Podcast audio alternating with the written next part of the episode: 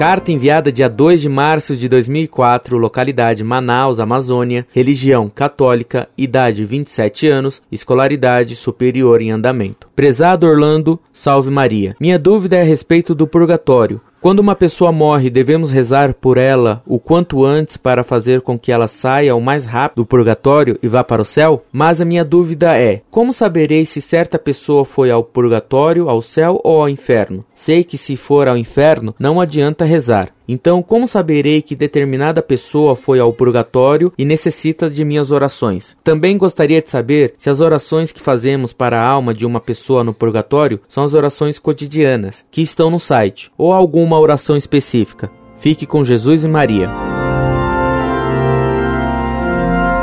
Muito prezado, salve Maria. Não sabemos se uma pessoa que faleceu foi ao céu, ao purgatório ou para o inferno. Devemos esperar sempre na misericórdia de Deus, que não quer que ninguém se perca. Se rezamos pela alma de alguém e a pessoa de fato foi para o inferno, nossas orações serão aproveitadas por Deus para outras almas. Qualquer oração ou boa obra pode ser oferecida pelas almas do purgatório. Mas, o melhor de tudo, é fazer rezar a missa pelas almas do purgatório ou assistir à missa para alívio de seus sofrimentos. Incorde Jesus Semper, Orlando Fedeli.